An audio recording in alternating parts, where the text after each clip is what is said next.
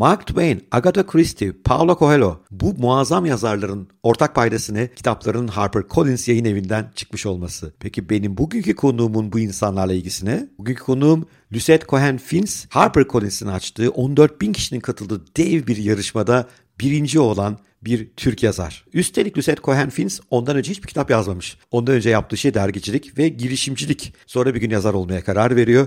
Bir eğitime gidiyor. O eğitimin düzenlediği işte Harper Collins'in düzenlediği yarışmaya katılıyor 14 bin kişinin arasından birinci oluyor. E ben bu insana haddini aşan insan demeyeyim de ne diyeyim.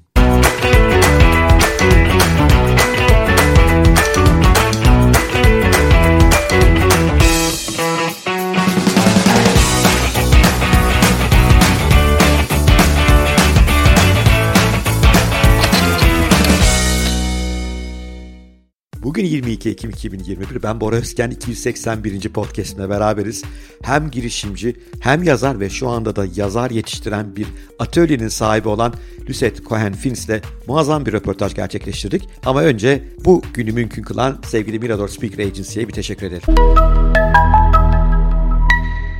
Bugünkü podcast'ın sponsoru Mirador Konuşmacı Ajansı. Mirador kendisini geliştirmek ve değişimin bir parçası olmak isteyen kurumları konusunda uzman yerli ve global konuşmacılarla buluşturuyor. Mirador bununla da yetinmiyor. Müşterilerine eğitim, atölye, sahne şovları, takım oyunları, kuruma özel podcastler, videolar ve influencer işbirlikleri de sunuyor. Ama benim açımdan tüm bunlardan daha önemlisi Mirador benim de konuşmacı ajansım. Uzun yıllardır beraber harika projeler yaptık. Birlikte çok güzel işler çıkarttık. Çıkarmaya da devam ediyoruz. Mirador'la bir ortak yönümüz daha var. Türk insanının gelişimine çok inanıyoruz. Bu çerçevede Mirador sivil toplum kuruluşlarını düzenli olarak destekliyor. Ayrıca gençlerin eğitimine katkı sağlayan projelerde de ortaklık yapıyor. Ben de onların bu yönüne bayılıyorum.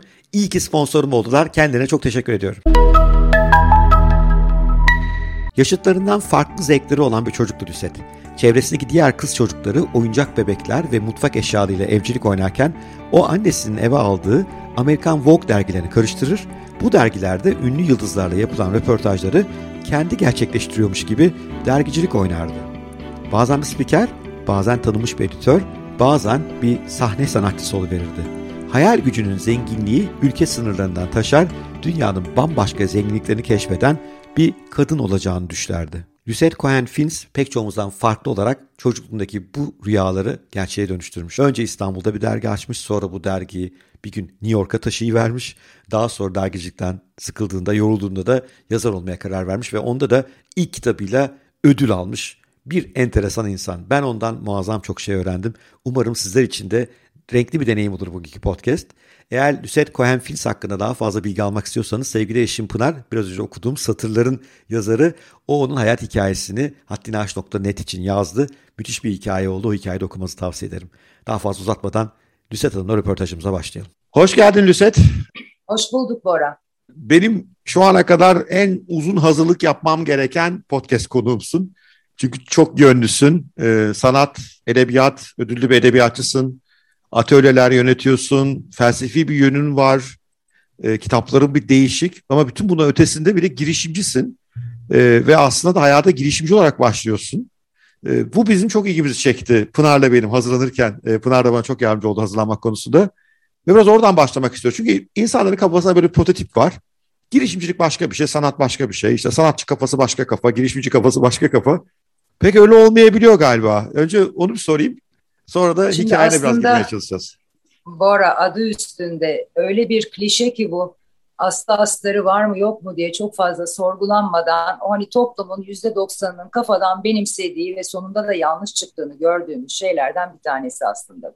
Sonra bir bakıyoruz ki altı bambaşka bir şeymiş. Bize başka bir resim çizmişler biz de onu fazla irdelemeden bir de bazı şeyler anlatarak değil yaşanarak öğreniliyor ki buna zamanla kanaat getirdim. Ne kadar bilsek, okusak, eğitim de alsak elimizi kendimizin yakması gibi bir öğretim yolu olmadığını gördüm. Bunun böyle olduğunu görünce de bu sefer e, deneysel öğrenme metodları geliştirmeye çalıştım. Çünkü e, bütün bu yaşadıklarımdan, öğrendiklerimden sonra demiyorum bütün dünyayı keşfettim, her şeyi çözdüm ama kendimle ilgili, hayatla ilgili çözmem gereken kadarını ve algıladığım kadarını şöyle bir geriye baktığımda da şunu görüyorum ki her şey elimizi yakarak kendi tecrübe ettiğimizde ancak kayıtlarımıza geçebiliyor. Öbür türlü geliyor, geçiyor, gidiyor.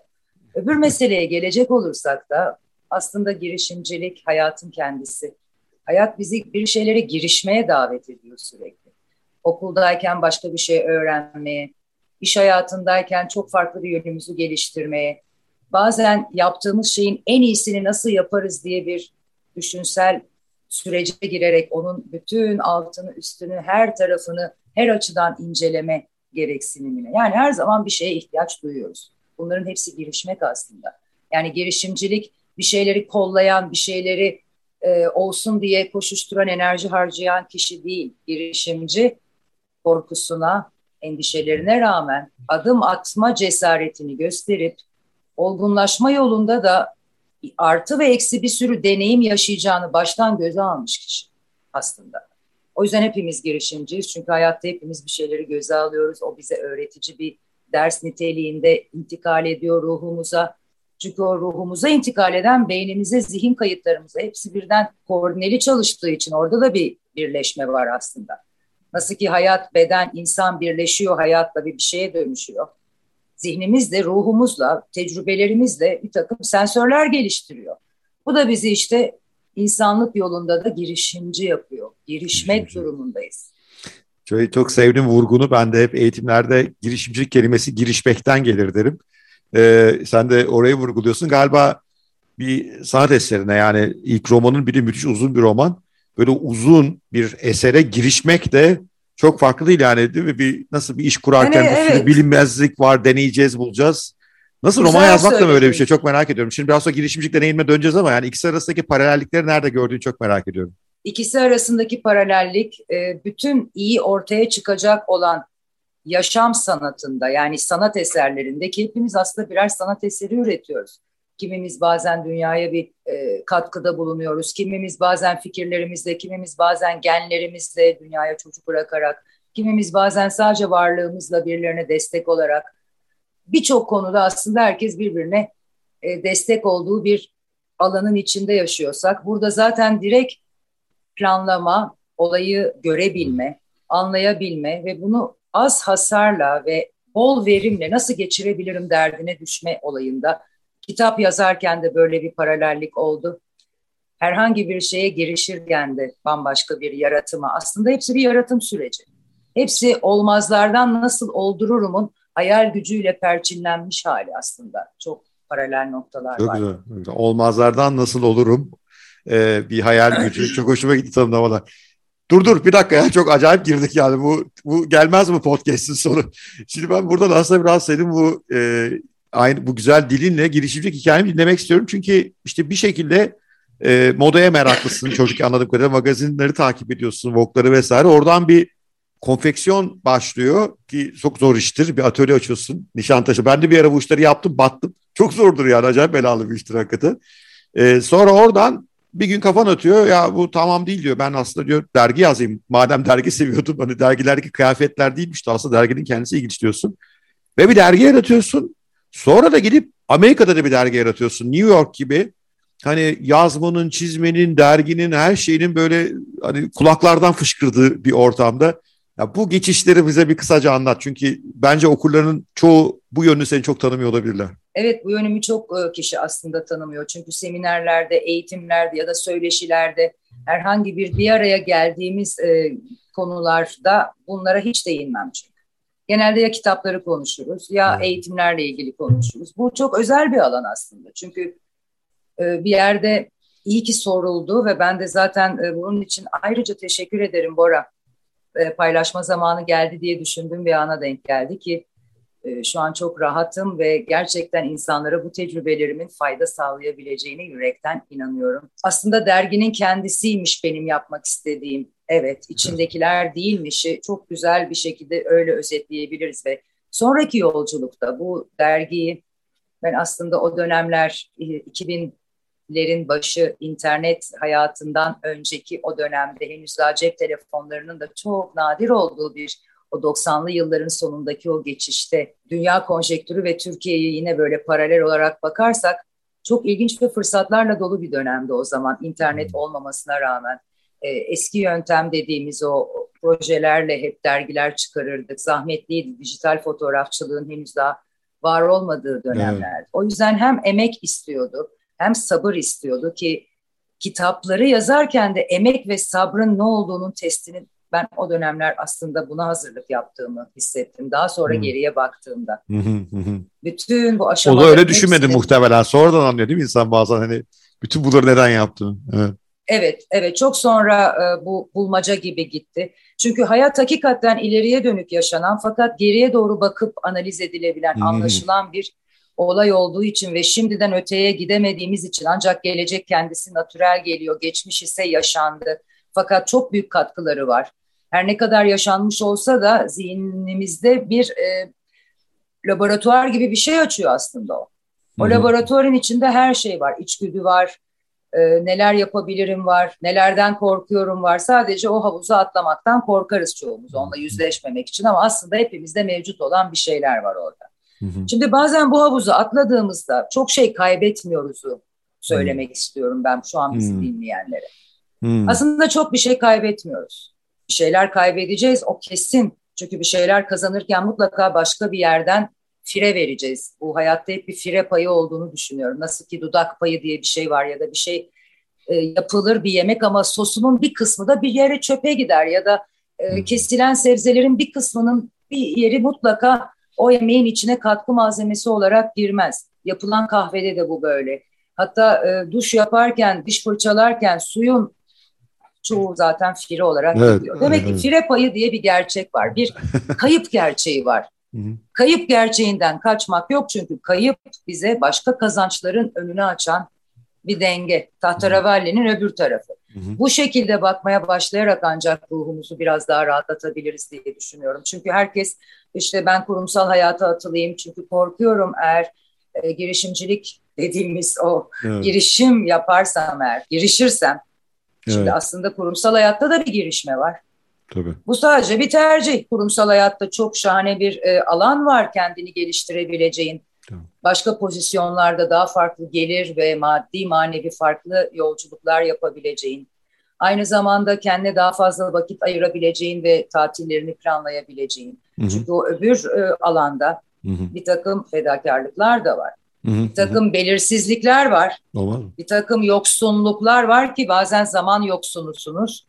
Bazen ilgi, bazen sevgi, bazen e, bunları gerçekleştirmek için olanak yoksunu olabiliyorsunuz. Yani her türlü konuda e, çalışırken sevdiklerinizle bile görüşmüyorsanız bu da bir yoksunluktur Tabii. sonuçta. Bunun gibi bir takım e, her açıdan maddi manevi olarak konuşuyorum. Çünkü hayat bu ikisinin bütününden ibarettir. E, sanatçı bile sanatını icra edebilmek için bazı olanaklara sahip olmalıdır ki hem rahat çalışabilsin hem de yapmış olduğu bu yolculukta bütün hayatında edindiği bütün deneyimleri de bu yolculuk vasıtasıyla alabilsin. Yani bir başka işte daha çalışarak eğer bir şeyler yapıp bunu arka plana atıyorsa bu zaten onun yaşam yolu olmuyor, hobisi oluyor. Yaşam yolu eğer gerçekten o alana yönelip bütün hayatının sonuna kadar artık bunu yapabiliyor olarak kendini gördüğün bir an var Bora. Hı hı. Ve bence bu e, zamanla da geliyor. İşte bütün tecrübeler oraya götürüyor bizi herhalde. Müslüman, evet, eli, evet. Eli, şu an o anda olduğumu düşünüyorum. Yani büyük laf etmiyorum ama bundan sonra yapacağım bir girişim olursa o da sinema filmi olur. Ee, onu biraz sonra konuşacağız. Yani beni, ama o yani... da yine sanatla alakalı. Yani evet. yine başka bir şey değil. Aslında yaptığım hepsi dediğin çok doğruydu. Ee, bir tasarım yapıp bir kıyafet üretmek, tasarlamak ya da bir derginin içeriğini hazırlamak ya da bunu bir başka arenada yapabilirim düşüncesiyle yanıp tutuşmak bile beyin devrelerinde çok farklı algılar yarattığı için bence sanatla ilgilenmek ve bu tür tetiklemeler birbirini çok seviyor diye düşündüm. Evet çok çok hoş. Burada aslında yani belki o hikayenin içine azıcık girmekte de fayda var. İşte bir küçük bir konfeksiyon denemesi var. Sonra oradan şeyi keşfediyorsun aslında. Aslında ben bir moda için. tasarımcılığı. Moda tasarımcılığı. Evet, yani konfeksiyon deyince gittiler ben öyle bir atölye açtım da Yo, değil, orada değil. bütün gün kadife eşofmanlarla durdum başlarında zannedecek. Ama yani sonunda o da gelip ona dayanıyor yani istediğin kadar tasarla iyi bir usta dikecek onu. O yüzden o, evet yani fakat o öyle büyük bir imalata girmeden çok evet. butik, çok rafine insanlarla tanıştığım bir dönemdi. Ve orada da aslında iş yapma metodunun çağ değişse de e, tamamen insanın kişiliği ve e, çalışma modelleriyle alakalı olduğunu hmm. gördüm. Mesela hmm. oradan çok müthiş bir deneyim edindim. Hmm. E, çünkü orada o tasarımcı olarak o şeyi yaptığında şimdi diyeceksin ki tasarımcı diyorsun, konfeksiyoncu dedim ne fark var? Var, çok var, büyük bir farkı var çünkü orada seri üretim var. Burada ise her parçadan iki hmm. adet en fazla hmm. üretme ki o dönemler bu tür e, çalışmalar yapılmazdı. Tabii. bir öncülük gibi gördüm ben onu. O yandan yırtmaçlı İspanyol façalar bir e, yedi sene sonra geldi. Hmm. Ya da çok değişik safari cepli asker military kadın kıyafetleri tarzı hmm. şeyler vardı. Şimdi ne kadar popüler hala. Tulumlar vardı. O yüzden onlar e, aslında hala bugün giyebileceğim e, kıyafetler. Marka neydi? Lüset miydi marka yoksa başka bir marka Hayır, mı? e, Indoors'du. Indoors. Daytime. Böyle hmm. isim isim değil. Bayağı direkt ona anonim bir şey koydum yani. Anladım. Hani, Bambaşka. E, isim soyadlı bir şey düşünmedim ona. Anladım. Sonra işte bir şekilde onu devam ettirmek istemiyorsun ve asıl diyorsun ben dergiyi yapmak istiyorum. Ve evet. e, turizm sektörüne yönelik bir dergi üretimi diyorsun. Türkiye'de olsa turizm coşmuş durumda İstanbul. Anlatsana orayı biraz ya. Oradan da bu New York deliliğine gelelim. Çünkü hani Ha ben bunu burada yaptım. New York'ta da olur. Yani niye olmasın? Çok acayip bak kafa da o yüzden o kafayı biraz anlamak istiyorum. Yani nasıl geçiyoruz oraya doğru? Önce bir İstanbul anlat istiyorsun. Nasıl başladı sonra oraya geçelim. kime anlatsam dediğin gibi bir tepki gösteriyor. Bunu beni en yakından tanıyanlar da uzaktan ya da hiç tanımayanlar da yani böyle bir hikaye duyduğunda evet Hı. bu ne, nasıl bir özgüven patlaması mı? Ee, bu acaba e, kendini çok kültürlü kişilerle yani çok uluslu farklı kültürlerle bir araya geldiği için acaba koridorun ucundaki tüneli gördüğü için mi? Yani Hı-hı. ne olabilir analiz evet. Evet. burası bence çok önemli çünkü arkasında şu var bir altyapı vardı. Ee, şimdi burada şunu söylemek istiyorum. Yabancı dilin daha doğrusu İngilizceyi ana dilim gibi konuşabilmenin benim için çok büyük katkıları oldu hmm. her aşamada. Hem dünyayı çok rahat okuyabildim. Hmm. Yurt dışında eğitim alabildim farklı güncel konularda e, son çıkan her şeyle ilgili orada olabildi.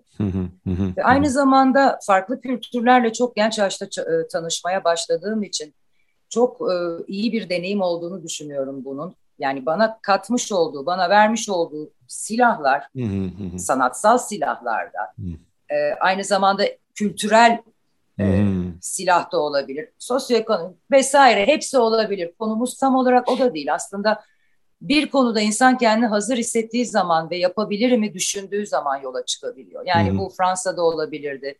Hmm. Ama ben Fransızca e, bu konuyu e, yapamam diye düşündüm ve bunu yapabileceğim tek yer dünyanın zaten kültür merkezi ve aynı zamanda gurme, restoran, e, kafe, gece kulübü yani hayatla ilgili her türlü şey, sanat galerisi, moda, gibi gibi birçok olayın olduğu yer olarak ve dedim ki bunu yapıyorum. Bence esas burada hikayenin en çarpıcı e, yanı ben tam bunu e, yeni evlenmişken birinci hmm. yılın içinde eşime bu konuyu açarak dedim ki ben bunun aynısını New York'ta da yaparım, Amerika'da yapmak istiyorum dedim. Bence burada aslında güveni konuşmalıyız. Bence burada aslında huzurlu bir aile ve arkada başınızı başka konularda ağrıtmayacak, Çok. güven ve sadece doğru Çünkü... dürüst ilerleyebileceğiniz bir altyapı ve çevreniz varsa bence bu tür şeyler olabiliyor. Çünkü, çünkü o zaman çünkü bildiğim kadarıyla, enerjinizi emiyorlar. Tabii, tabii. Ya o dönemde hani işte İstanbul'da bu City Plus'ı çıkarıyorsun. Otellerde dağıtıyorsun. Onu bir reklam geliri var. Turistlerin İstanbul'da keşfedeceği restoranlar vesaire. Sonra o dönemde aynı fikri... Efendim? O dönemde Bora. Evet evet tabii tabii. diye yepyeni bir zincir açılmış. DNR zinciri bizden bu dergiyi talep ediyor çünkü onlar da yeni açılmış şubeleşmeye başlıyorlar ve biz çok güzel de bir e, satış elde ediyoruz bu City hmm. Plus'ın hmm. e, aynı zamanda sırf otellerle olmasından değil çünkü o dönemler Türkiye, İstanbul, e, bütün her yer Avrupa'dan, Amerika'dan bir sürü farklı ulustan, kültürden turistlerle. Çok popülerdi ya, acayip bir dönem her yaş grubundan çok hoş insanlarla tanışma fırsatımız olurdu. Arkeologlar, sanat tarihçileri vesaireler e, böyle imkanlar olurdu. Gittiğimiz yerlerde e, bu, bu kişilerle tanışırdık. Zaten İstanbul'da yaşayan bir kitle var onlara expat dediğimiz e, Brezilyalısından Fransızına işte bütün e, konsolosluklarda yaşayan e, birçok kişinin Şimdi bunların da aslında e, çok işine yarayan bir rehber. Nerede evet. yiyelim, nerede içelim, nerede gezelim, nerede neler yapalım şeklinde. E bir sürü sanat galerisi geziyorsunuz, bir sürü şefle tanışıyorsunuz ve bence New York'un aslında tam bunun için ideal bir yer olduğunu düşünüyorum hmm. açıkçası. Dur oraya geleceğiz ama şimdi şey İstanbul'da bunu yapıyorsun. Başarılı oluyorsun ama burası senin sonuçta doğup büyüdüğün şehir. Hakimsin her şeyde. Dil tabii dil, kültüre yaklaşım yani bu işte İngilizce konuşan bir ülkedeki insanlar nasıl düşünür o konularda bir geçmişin var. Onlar çok değerli ama şimdi yine de ben kendimi yerine koyuyorum. Burada başarılı bir işim var ve fiziksel yapılıyor o dönemde işler. Buradan online oraya göndereyim orada dönsün bu işler yok. Öyle uzaktan kendime yazarlar tutayım yok. Bildiğim kadarıyla zaten New York'ta da dergiyi uzun süre kendin yazıyorsun çoğu şeyini e, oluşturuyorsun. Yani. Farklı kimlikle dergi evet. tabii daha dolu dolu gözüksün tabii. diye. E, farklı yazarlar var orada. Evet. E, işte nickname'lerle farklı farklı ama en güzel tarafı da o nickname'lere davetiyeler geliyor hem de nerelerden. Bana değil onlara geliyor çünkü ben zaten en tepedeki artık e, editor in chief Biliyorsunuz onlara yollanmaz. Direkt böyle daha böyle editör işte e, vizüel direktör. Ben de şöyle yapıyordum. Hastalandı ben geldim onunla. Ha gidiyordun yani şey kaçırmıyordun yine. Tabii kesinlikle Yok. ve onun davetiyesini ben kullandım. Son derece akıllıca. Şimdi evet. o, oraya gitmeden yani o, şimdi İstanbul'da bu durumlar böyle eşine gidiyorsun diyorsun ki ben New York'ta da bunu yapacağım. Zaten yeni evlisiniz. Ve bildiğim kadarıyla değil mi 15 gün İstanbul 15 gün New York gibi akıl almaz bir tempo yani. Hani o uçuşu yaşayanlar işte bilirler onun jet lag'i nasıl oluyor. Bir de anlattın hani apayrı bir yerde çok hoş bir hayat kuruyorsun New York'ta eşin burada falan. Yani orada dediğin gibi hani eşinin tavrı çok önemli ve ne oldu oraya bir anlat yani. Zaten oraya giriyordun sen ben seni aldım başka yere koparttım biraz. Oraya hemen gireyim. Ee, şimdi burada kendisi de çok heyecanlandı bu fikirden. Çünkü biz birlikte çok seyahat ettik. Dünyayı falan da çok birlikte hmm. gezdik. Hı hı. O açıdan e, o kültürlerle birlikte de çok olmuşluğumuz olduğundan dolayı e, arada o da gelir gider falan diye bir şey düşündük. Yani hayatımızda da bir başka çember e, katabilir diye düşündük. Ki nitekim öyle de oldu. Tabii ki yorucu tarafları var ama keyifli tarafları daha ağır basıyor. Çünkü ben bir ilişkinin, özel ilişkilerin özellikle sürekli bir arada olarak e, artık değerinin hmm. normalleştirilmesindense özlem, hasret ve bir araya tekrar gelme türündeki heyecanların hmm. ki bu 4-5 sene ben çıkardım bu dergiyi. Düşünün 5 sene, 6 sene hatta. Az bir zaman değil, inanılmaz zaman ya. Az bir zaman değil ve bu hiçbir zaman aksamadı. Ben yine her ay 10 ya da 15 gün burada ve çünkü City Plus'ta devam ediyor. Ben Food and Mood'u New York'ta çıkarırken aslında iki dergi birden çıkartıyorum. O ondan ayrı bir şey, bu ondan ayrı bir şey. E, fakat herhalde büyük bir enerji harcamaya hazırdım. Yoksa böyle bir şey yapamazdım diye düşünüyorum. Bence enerji harcamaya hazır olmak önemli bir kavramdı. Hmm. Ödeyeceğimiz en büyük Aynı bedel zamanda, galiba. Demin diyordun ya bedel evet. ödemeden olmuyor hiçbir şey. Kayıp etmeden fire en büyük enerji galiba. Evet fakat çok endişeli de bir dönemdi. Çünkü olacak mı olmayacak mı? Fakat bir takım stratejilerle ben bunu yapabildim. Yani zaten o stratejilerle, o e, yaklaşımla, o doğru drone'la havalanıp olayı doğru bir şekilde gördüğüm için bence oldu. Ne gibi stratejiler? Hemen ondan bahsetmek istiyorum ki bunun da e, bizi dinleyenlere faydalı olabileceğini düşünüyorum bu anekdotun. Şimdi bir insana bir şey teklif ettiğinizde cevap ya evet ya da hayır olacak ise bu cevabın evet olması için onun ayakkabılarından düşündüğümde hmm. ne olması gerekir diye düşündüm. Hmm. Ve tamamen e, onun ihtiyaçlarını da planın içine alıp kazan kazan metoduyla şöyle bir randevuyla hmm. gittim hepsine.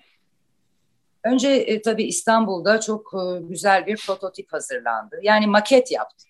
Aslında Derginin maketini. Sanatsal aktivite çünkü yine mimari gibi bir şeyin maketini hazırlayıp hiç üşenmeden daha doğrusu zaten üşenmek gibi bir lüksünüz yok çünkü o planın da bir parçası. Her sabah sizi uyandıran o şevki acaba bugün ne olacak nasıl yapacağım dedirten de o his. Hı hı. Ee, beş yıldızlı, özel, muazzam, şahane otellerin halkla ilişkiler müdürleriyle bir randevu istedim ve yeni çıkacak olan, hı hı. Önce biz inanmalıyız her şey. Ve yeni çıkacak olan bir derginin prototipiyle ilgili... Çıkma ihtimali var değil, çıkacak olan. Ben verdim O kadar, karar. çıkacak. çıkacak olan. Evet, çok güzel. Evet, hani siz bir bakın, yok öyle bir şey. Yeni çıkacak olan bir dergide biz otellerin odalarına bu dergiyi ücretsiz olarak konuklarınız için vermek istiyoruz. Hı hı, Şimdi hı. çok hayır denilebilecek bir teklif değil. Hı hı. Fakat tirajımızı yükseltiyor mu? Evet. Hı hı. Daha çok kişiye ulaşıyor muyuz? Evet. Hı hı. O otellerde konaklayanlar daha çok turist mi, iş adamı, gezen ve fuar vesaire hani pandemi öncesi hayatın bütün aktivitelerini düşünün. balayına giy. Her türlü hikaye var. Para da harcayan bir kitle. Güzel otelde kalır. Hele New York'ta. Tabii. Aynen öyle. Ee, bu kişiler bu dergiyi odada görecek mi? Çünkü internet yok, Instagram yok, influencerlar yok, o yok, bu yok. Dergi dönemindeyiz. Hı hı, hı. Facebook o, her şey o. Instagram o. Tabii canım biz ben öyle şeyleri çok okurduk o zaman yani. Gittiğimiz yeri nereden keşfedeceğiz başka türlü? Bu içeriği. Satın alıyorduk işte. Tabii, tabii. Bakın, Time dergisi falan var. Alırdık onları parayla bir İstanbul Time falan hatırlıyorum çok güzel. Ve o şekilde yapıp e, çok güzel bir basın e, dosyası hazırladık ki bu dergiye sponsor olacak ya da reklam verecek olan kişilere dolu gidebilmek için. Şimdi burada aslında büyük bir yatırımdan bahsetmiyoruz. Burada bir stratejiden bahsediyoruz ki hem minimum olarak kendimizi hesaplı bir risk almış olduk. Çünkü evet. en kötü ihtimal yaptığımız 15 tane prototip yani. Sonuçta evet. bir şey değil. Ee, o açıdan öyle bir şey için ben Süper. denenmeye değer olduğunu düşünüyorum. Biz buna yani şeyde hayat... E, startup dilinde, girişimcilik dilinde bu söylediğin eserin minimum viable product deniyor. Bir ürünün evet, en temel kesinlikle. özellikleriyle önden oluşturuyorsun. Ee, karşı taraf görüyor ürünü o zaman ikna oluyor. Çünkü öbür anlatsan sen biz böyle bir dergi çıkaracağız falan desene. Ya işte, böyle bir şey. şeyi göze alamazdım. Ben ürünü yaptım. Ürün bu. Sen katıl bu işe. Ya çok tavır çok hoş burada ya. Çok startup dersi tam ki o zamanlar bu kavramlar yok daha ortalıkta. Startup kavramları falan böyle yok. Sen kendin keşfediyorsun. Bir de şöyle bir nokta var. Gelip bu konuşmanın sonunda senden herhangi bir dolar telaffuz edip bir para da istenmiyor. Hmm, hmm. Ben bunu konuklarınız için odalarınıza koymak istiyorum. Ve bu şekilde bir e, şey oluşturacağız. Çünkü ben press kitimde atıyorum sen Regis'in logosunu kullanıyorum. Soho House'un logosunu kullanıyorum. Hmm. Nerelerdesiniz? Hmm. Buralardayız. Yalan mı? Git sor bak. Gözünle de gör. Orada. Zaten İstanbul'da da benzer model yani yapmışım. Bu, çünkü yine aynı şekilde onu satışa da koyduk. O zamanlar hmm. New York'ta bu, Amerika'da Barnes Noble, işte hmm. Hudson vesaire hmm. e, o küçük kiosklar, minik minik kitap evleri onu da orada yine e, satışa koydum. Sen oradan orada bayağı artık bir şey ekip kurdun bir süre sonra değil mi? Yani sırf e, kendi yazman bir. Sadece 2-3 kişiyle kurdum. Hmm. E, bir tane uzak doğuluya ihtiyacım vardı. Oradaki uzak doğulularla daha iyi anlaşabilsin diye. Çünkü kapalı daha toplumlar. Her ne kadar biz böyle beyazlık ve işte böyle dergi mergi için de girsek onlar kendi dünyalarında yaşıyor. Özellikle Kore, Çin, hmm, hmm. E, biraz Vietnam vesaire. Hmm. Şimdi bunu bilince ben onlardan bir tane bir e, kişi aldım hmm. ve ailesiyle tanıştım. Nişanlısı, babası vesaire o tam böyle izlediğimiz filmler gibi muhteşem öğretileri ben direkt onlardan yerinden aldım. O şimdi herkes Parazit'i çok beğenebiliyor. Ee, ne bileyim Squid Game mesela far, farklı bambaşka bir dünya ama onların o ahlakını, o etiğini, o değişik olaylara bakış açılarını Mesela ritüel kavramımda bile bir sarsıntıya sebep olmuştur o Kore kültürü. Yani öyle şimdi bu konuya şuradan girdim. Evet tabii ki biraz ekipleştim ama öyle büyük imkanlarım olmadığı için çok fazla ekipleşemiyordum. Hmm. Mesela ben olmadığım zamanlar e, bende çalışacak olan kişiye diyordum ki ev kirası ödeme gel bak ev var burada kal. O oluyordu zaten yani başka türlü işte bak senin için şöyle yaparım ama bu kadar verebilirim ya da şöyle yapabilirim. Yani böyle gidip de iş mülakatları e, tepeden böyle beyaz ütülü gömleklerle siz alındınız alınmadınız değil. Direkt yekten şartlar bu. Ama bir de böyle bir alanın var çünkü bu çevre yapmak için aynı zamanda gezmek, e, tadımlara katılmak, her yere yani bu bir yaşam biçimi dergi aslında. Tabii. Ve bu çok güzel bir şey. Kazancı kadar onun getirdiği hayat da hoşuna yani, gidiyor Ofiste senin. değilsin diyorum Tabii. bir taraftan da. Hmm. Ama kendi işin gibi çünkü ne kadar çok yaparsan o kadar çok e, sen de bunun ortağı olacaksın şeklinde. O prim sistemini de ben e, yıllarca hep e, biz yıllarca bu şekilde iş Tabii. yaptık birlikte. Bence ya. bu da bir sanat. Çünkü orada siz hmm. bir çözüm ürettiğiniz müddetçe ve yaşamda e, bir yap bozun bir parçasını oluşturup onlara da bu metodları gösterip ha, olur veya olmaz ama siz tango gibi biliyorsunuz bu iki kişiyle olabilen bir şey insan ilişkileri. Hı hı. Tek kişinin çabasıyla ya da tek kişinin fedakarlığıyla ya da e, azmiyle de olacak bir şey değil. Herkesin çok istemesi gerekiyor. Hı hı. Bazıları az isteyebilir, bazıları daha normal isteyebilir. Bu hepimizin yaşayacağı bir şey ama günün sonunda ortaya bir resim çıkıyor. Ben de öyle yaptım ve o Koreli kişilerle e, hatta eşim de tanıştı. Çok e, yemekleri de çıktık. Çok güzel e, dostluklarımız da oldu. Bu e, uzak doğular işe almanın temel sebebi de New York'a gelen uzak doğulu müşterinin dilinden, onların kültüründen bir içerik. Yani bunlar arasında hep girişimcilik dersleri veriyorsun da o yüzden hoşuma gidiyor. Bu demin dediğin işte o evimi paylaşıyorum. Onlardan biri Onlara olacak. bootstrap diyoruz şimdi startuplarda. Hani sıkarak kendini en ufak evet. suyu sık ve işini yönlen bütün kaynakla ona odakla bootstrap.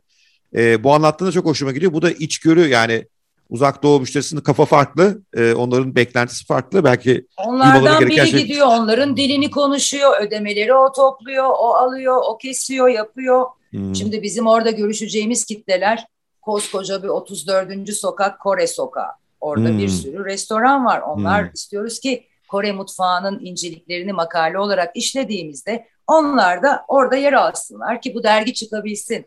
Hmm, muhteşem. Mesela steakhouse'larla ilgili ayrı bir şey yapıyoruz. Barbekü ustaları, şefler, hamburgerciler. Orada da bir Amerikalı Amerikalı biri lazım mesela. Aynen. Ama görüşmelerin yüzde e, yetmiş beşi bende bu arada.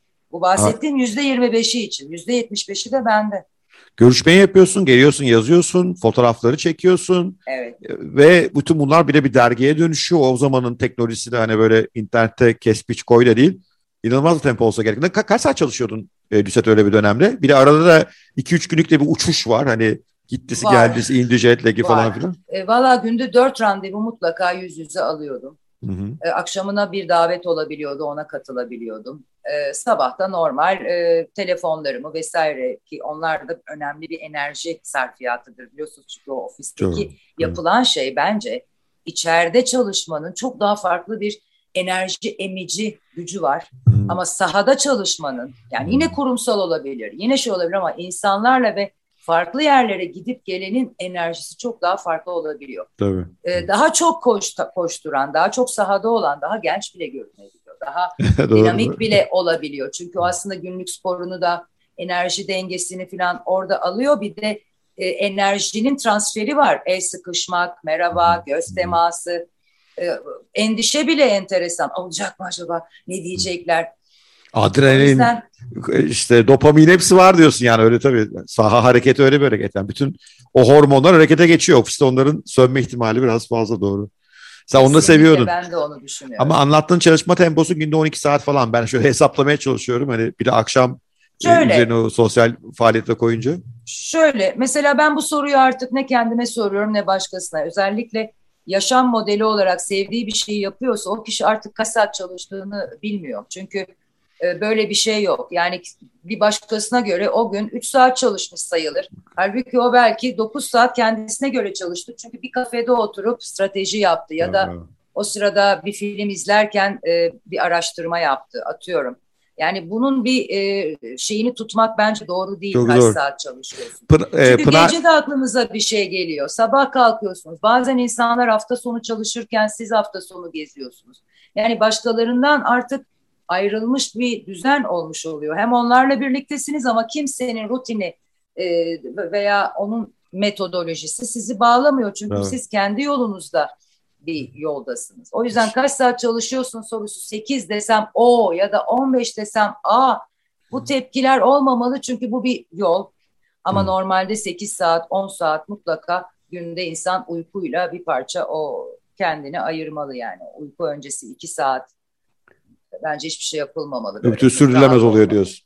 E, bu mesai saati konusu o kadar enteresan bir konu ki Pınar e, işte eşim Türksel'deydi. Ben uzun yıllardır kendi işimi yapıyorum. Ben hep senin gibiyim dünyada. Hani şu anda çalışıyor muyum çalışmıyor muyum hissetmiyorum mesela. Hani tatlı bir sohbetteyiz aslında. Gecenin bir saatte çalışıyoruz bir yandan da bakarsan.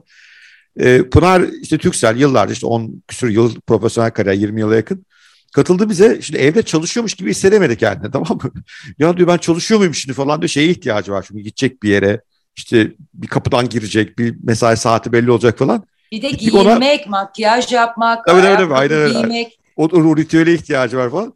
Levent'te bir... gittik. O da bu şeyler var ya, co-workspace'ler var ya, onda öyle bir yer tuttuk. Orada bir kübik tuttuk ona. Gitti bir süre o kübikte çalıştı yani. Şimdi alıştı daha bu düzen. Çünkü o hakikaten o e, galiba böyle bir kurumsal hayattan buraya doğru geçtik. En büyük dertlerden biri artık iş, özel hayat öyle bir ayrım yok. Bunun hepsi birbirinin zaten bir parçası. E, ve inşallah zevkle akıyorlar beraber. Ayır, niye ayırayım ki demeye başladım ama kolay bir geçiş değil yani.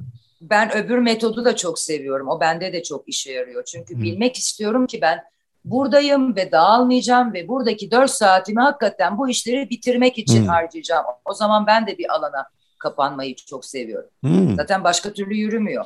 Ama hem ona bakayım hem ona bakayım. Yine hepsi oluyor günün sonunda. Ama biraz yorucu oluyor. Evet. Öbür türlü bilirim ki bu böyle bu böyle. O yüzden o metot da çok sağlıklı bu metot da. Bence duruma göre, o an hmm. mevsime göre, ihtiyaçlara göre hmm. e, ve diğer insanların da durumuna göre bir şey seçmek gerekiyor. Anlıyorum. Peki şimdi bu macera 5 yılın sonlarına doğru yaklaşalım. İnanılmaz yorucu bir tempon var. Bu arada burada belki girmek istemezsin. Özel hayatında kayıplar yaşıyorsun. Babanızı kaybediyorsunuz galiba bir süre sonra erkek kardeş. Sorguluyorsun hayatı biraz ya bu koşturma nedir? Bir oraya bir buraya hani evet. e, biraz daha işte biraz daha bir sakinleşme de mi ihtiyaç duyuyorsun herhalde ve geçişte de enteresan bir şey fark ediyorsun. Aslında yazmanın kendisinin seni çok mutlu ettiğini e, görüyorsun. Bir bu şeye gelmeden o aldığın online Harpers'taki derse gelmeden bu ara ruh halini bir anlatabilir misin bana? Biraz hani e, işin aile boyutu da devreye giriyor. O müthiş tempo bir yandan çok zevk aldığım iş. Neler oldu orada Lüset?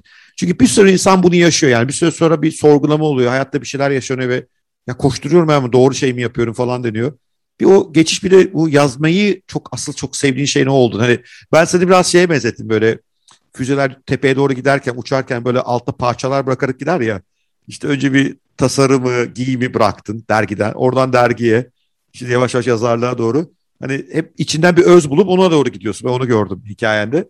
Ama o öze doğru geçtiğin için tabii ruhsal da bir sürü şey yaşanıyor. O, o evreyi biraz çok merak ediyorum. Sonra o Harpers'a gelelim. Hmm, bu çok güzel de söylediğin. Çünkü hakikaten sanki bir e, çiçeğin içinden açıla açıla ve geriye doğru baktığımda anlayabiliyorum. O an neden neyin niçin olduğunu da e, düşünmeden fakat sonra hepsinin bir donanım için aslında hazırlık yaptığını e, hmm. anladım. Mesela bu yazma olayında o kadar nickname'le o kadar e, köşe yazarının bütün yazılarını hazırlayıp hem Türkçelerini hem İngilizcelerini yapmak demek ki orada bence asker gibi beni hazırlamış sistem oraya. Evet. Ve hani o sırada belki bir restoran de, yazıyorsun ama yine de yazıyorsun yani. Kitap yazmaya bir hazırlık. Çok ilginç. Hani yazdığın şeyden sonra vardın. Çünkü kitaplarını biraz konuşacağız. O yolda ayrı ama demek o da bir antrenman olmuş senin için. Zihinsel, bedensel hazırlık Bunu sonra anladım. Bunu sonra anladım evet. Peki o evreye biraz gelelim yani o niye vazgeçiyorsun yavaş yavaş o dergi işinden yazmak daha e, odak alanına geçmeye başlıyor? Şimdi yavaş yavaş aslında insan biraz kendini düşünmeye başlıyor. Hmm. Diyor ki birazcık daha durursam, yavaşlarsam ne kazanırım ne kaybederim. Hı. Bir kere hareketli hayatı seviyorsun. Ama bir taraftan da artık içinde büyük bir acı var. Çok kayıplar yaşadığın zamansız. Hı hı. Ee, ve fark ettin ki sen bağ kurduğun o kişilerle onların yokluğu senin için büyük bir boşluk, Yıkıcı. eksiklik. Ve bu durumda eskisi kadar e, çok zevk aldığın şeylerden hmm. keyif alamamaya başladığımı gördüm.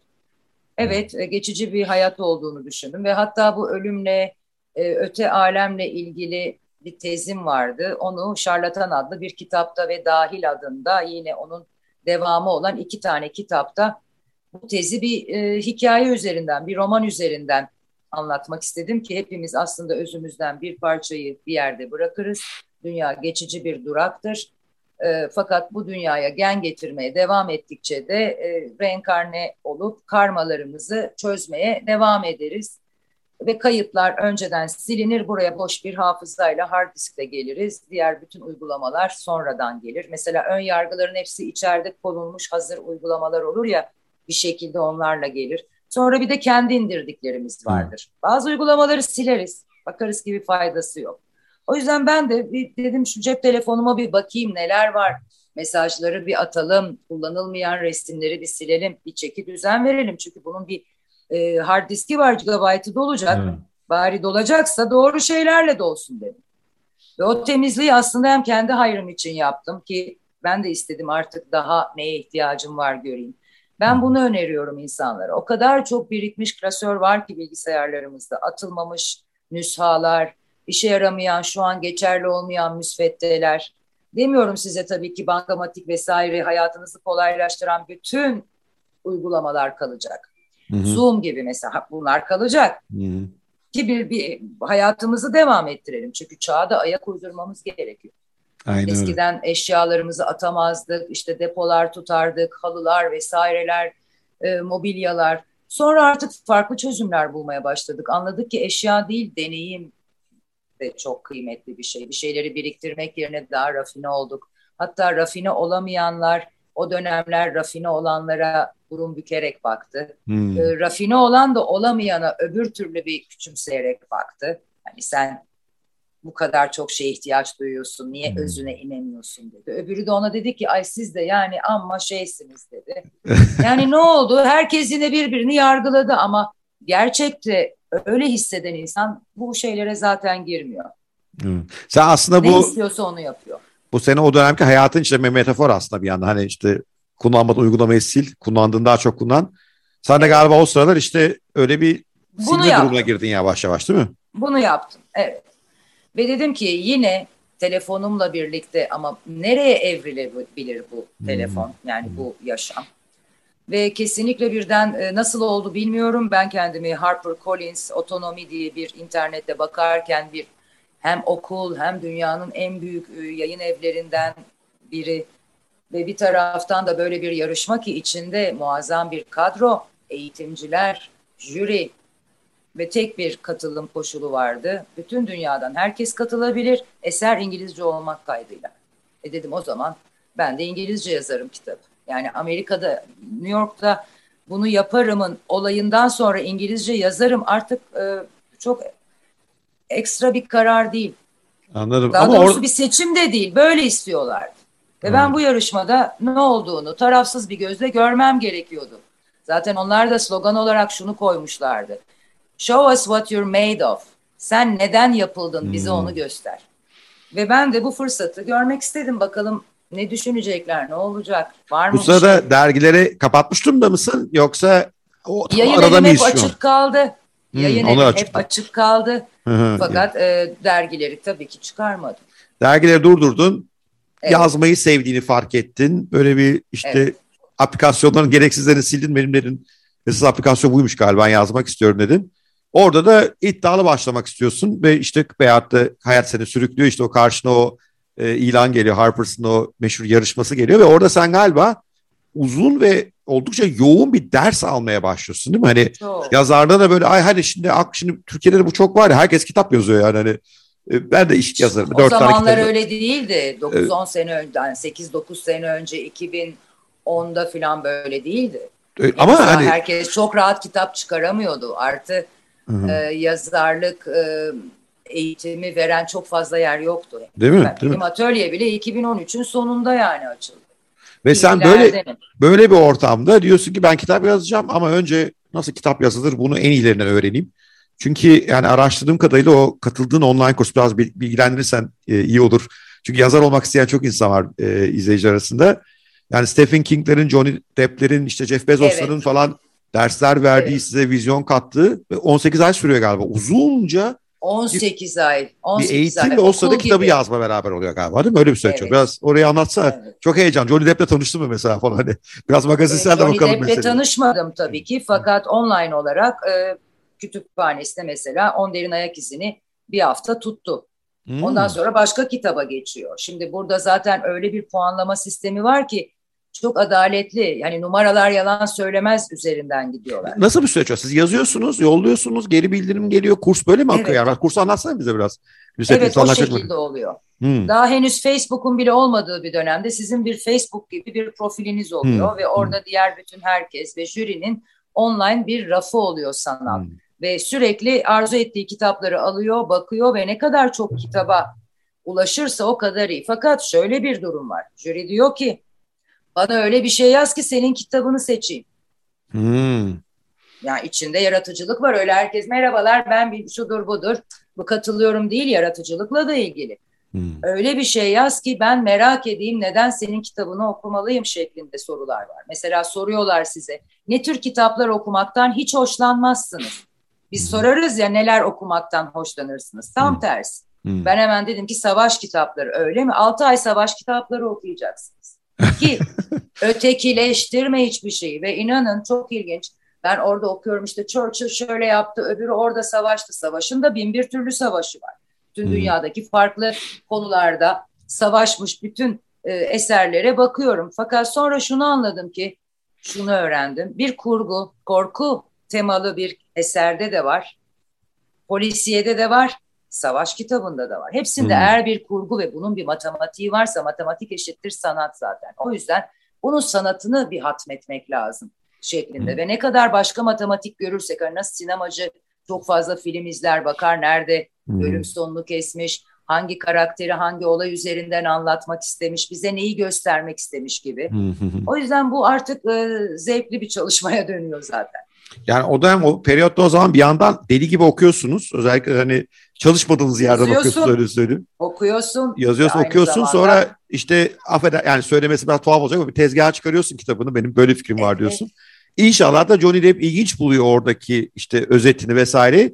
Gelip okuyor ve sana geri bildirim veriyor verirse. Yani süreç bu değil mi kabaca? Yanlış mı anlıyorum? O şekilde oluyor. Bazıları da direkt size teknikler paylaşarak eğitim bölümü var hmm. onun. Hiç hmm. böyle şeyler yapmıyor onlar. Hmm. Konuk mesela Stephen King hiç öyle girmedi şeye. Hmm. Yarışmaya.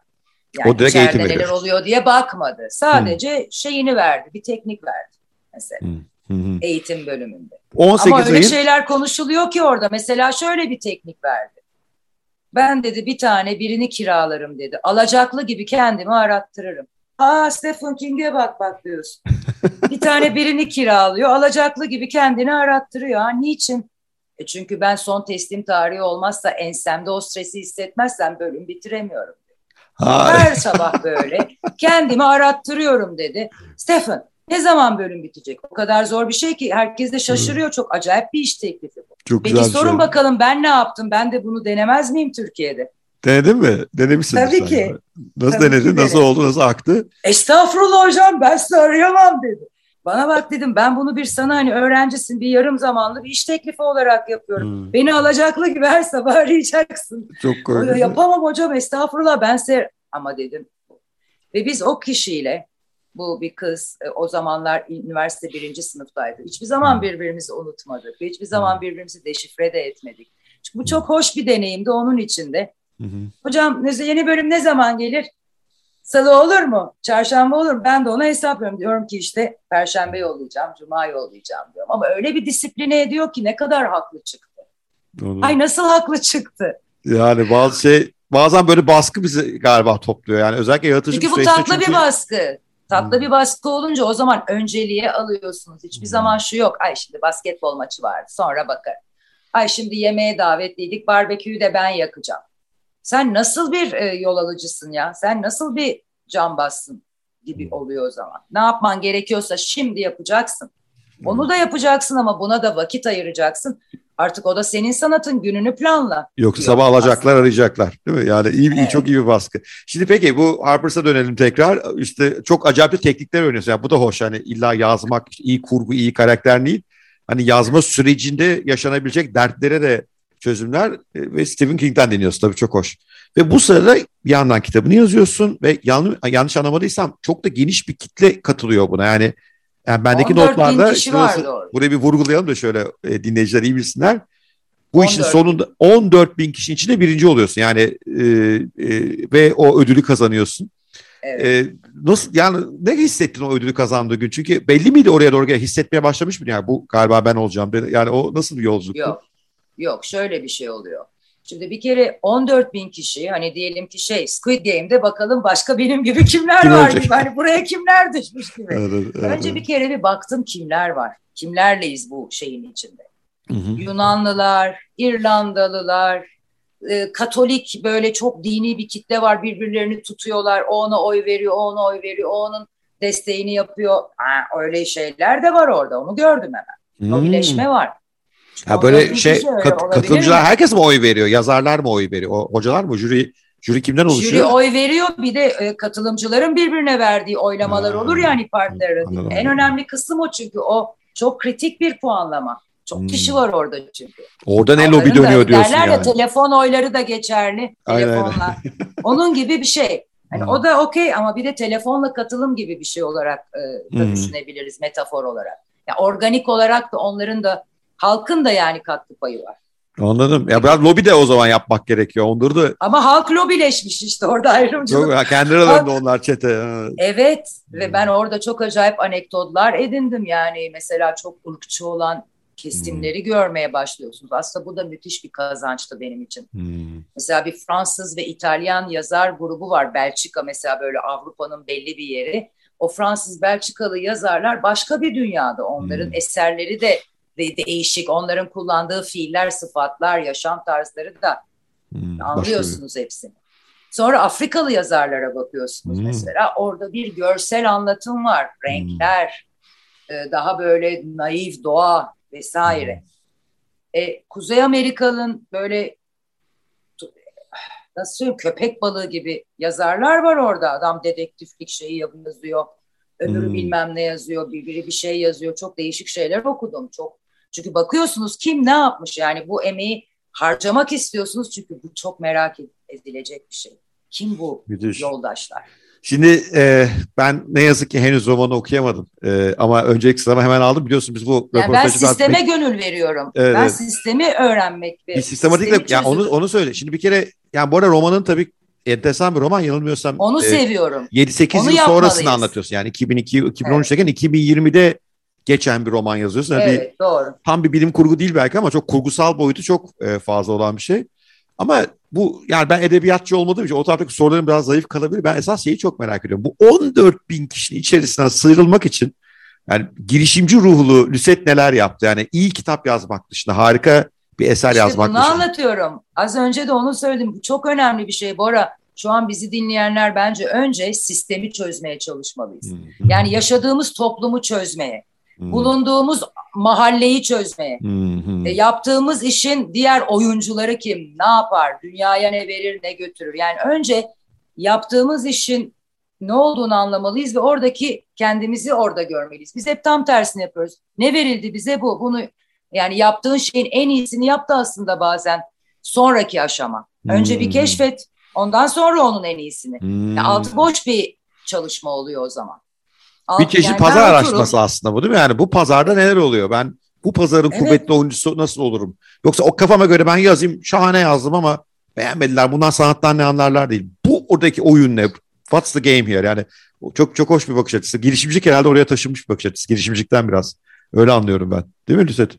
Şimdi eğer sanat, üretim, girişimcilik, hayatı anlama bütün bunların hepsi zaten bir potada e, birleşince şu noktaya varıyoruz ki mümkündür her şey, yapılabilir Hı-hı. ama çok büyük riskleri ve bedelleri var. Hı-hı. Ve yeteri kadar altyapınız yok ise maddi olarak mesela Hı-hı. ben kendimden bahsediyorum. Hı-hı. Normal şartlarda bir girişim bunlar. Hı-hı. Ama büyük büyük bir girişim gibi duruyor. Hı-hı. Fakat bir kişinin de yapabileceği gerekirse kendi diğer birimlerinin de işlerini yaparak muhasebecisini de muha, muhasebesini Hı-hı. de tutarak bence rakam ve matematiği, kuantumu çözemeyen kişi sanatla da ilgilenememeli. Çünkü olmuyor. Orada sanatta da kaymalar oluyor.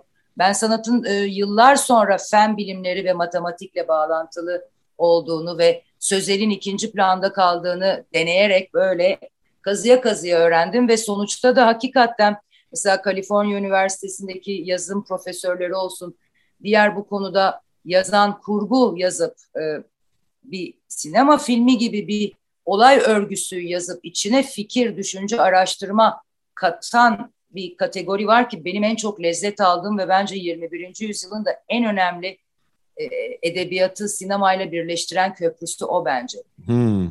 Gözünüzde canlandırabileceğiniz bir öykü vasıtasıyla hmm. ya da bir sinema filmi olur ya da bir kitap bilgiyi alttan alta alma. Böyle hmm. değil. Çok hoş. Çok hoş. Valla anlattıkların büyüleyici. Yazarlıkla girişimi nasıl birleşti görüyoruz ve Sonunda o zorlu yolcunun sonunda 14 bin kişinin arasından Harper's, Harper Collins otonomi ödülünü kazanıyorsun. İlk romanında e, bir birincilikle başlıyorsun bu işe ve oradan sonra artık profesyonel yazarlık başlıyor. Ardı ardına işte sıralamada hata yapıyor olabilirim ama Enginar Mevsimi galiba önce sonra Hasta Bakıcı, Şarlatan dahil ve ondan sonra devam ediyor. Şimdi Korsancısı, ko- evet, Korsancısı, Korsancısı, evet, Korsancısı, evet özel bir kitap oldu benim için. Çünkü içinde yedi tane novella var onda kısa roman. Dedim Hı-hı. bir tane değil bu sefer yedi farklı yaşamın içine girelim. Evet. Her biri böyle daha kısa ama yine bir sinema filmi gibi böyle okuyup başlayıp biten birbiriyle alakası olmayan yedi farklı coğrafyada yedi farklı olay. Ya ben vardı. hani biraz işte Goodreads'te vesaire yorumları okumaya çalıştım. Biraz hızlı geçtiği için romanı okuyamadım. Ya herkes senin kurgu yeteneğinden e, çok bahsediyorlar. Yani tam bir kurgucu yorumunu çok okudum. Birisi de e, teknocu demiş aynı zamanda. Yani biz seninle ilk tanışma sohbetimizde şey çok ilgimi çekmişti. Yani sosyal medyayla ve teknolojiyle olan ilişkin e, çok değişikti. Yani normalde çok insana duymadığım şey. Mesela çok ben çok kreatifim Instagram'la falan uğraşamam canım falanlar vardır. Sen öyle değilsin yani. Sen böyle bir hayatın nereye doğru gittiğini, teknolojiden zaten ilk romanın da bir kurgu tam hani bir 8 yıl sonrası kurgusu. Böyle bir yönün var galiba değil mi? Böyle bir meraklısın bu işlere yani. Şöyle söyleyeyim aslında e, birçok kişinin standartlarına göre ben teknoloji özürlü bir insanım. Ben öyle telefonumu da aç kapa için kullanıyorum ya da herhangi bir şey için ama e-posta atmam gerektiği yıllarda ya da Instagram'da hmm. ya da sosyal medyada, Facebook'ta, Twitter'da herhangi bir mecrada bir mesajım var ve insanlara vermek istiyorsam YouTube'da orada oluyorum. Çünkü hmm. bunu arzu ediyorum. Hmm. Ama bunu düzenli olarak böyle e, planlanmış bir hareket yani mesela benim hiçbir zaman ne YouTube'da ne başka bir mecrada her gün düzenli paylaşımımı ben hmm. yapamıyorum. Yani o konuda hmm. sürdürülebilir hmm. bir proje değilim. Varsa bir şey söylemek istediğim ya da paylaşmak hmm. istediğim. Hani mesela o günde üç paylaşımcılardan hiç olmadım ve ben onu da sevmediğimi anladım. Hmm. O kadar yapay durduğunu düşünüyorum ki bence herkesin yaptığını da e, yapmak güzel olmuyor belli bir şeyden sonra. Hani hep derlerdi ya eski dönemlerde bol bol e-posta atın kendinizi tanıtın. Yani kimse öyle e-postalar almak falan istemiyor. Hmm. Ne kadar kötü bir uyarı, öneri. Hmm. Ya da hmm. derlerdi işte cep telefonuna SMS atın. Ya bu özel hayat ihlali aslında. Evet, Niye evet. böyle bir şey yapalım?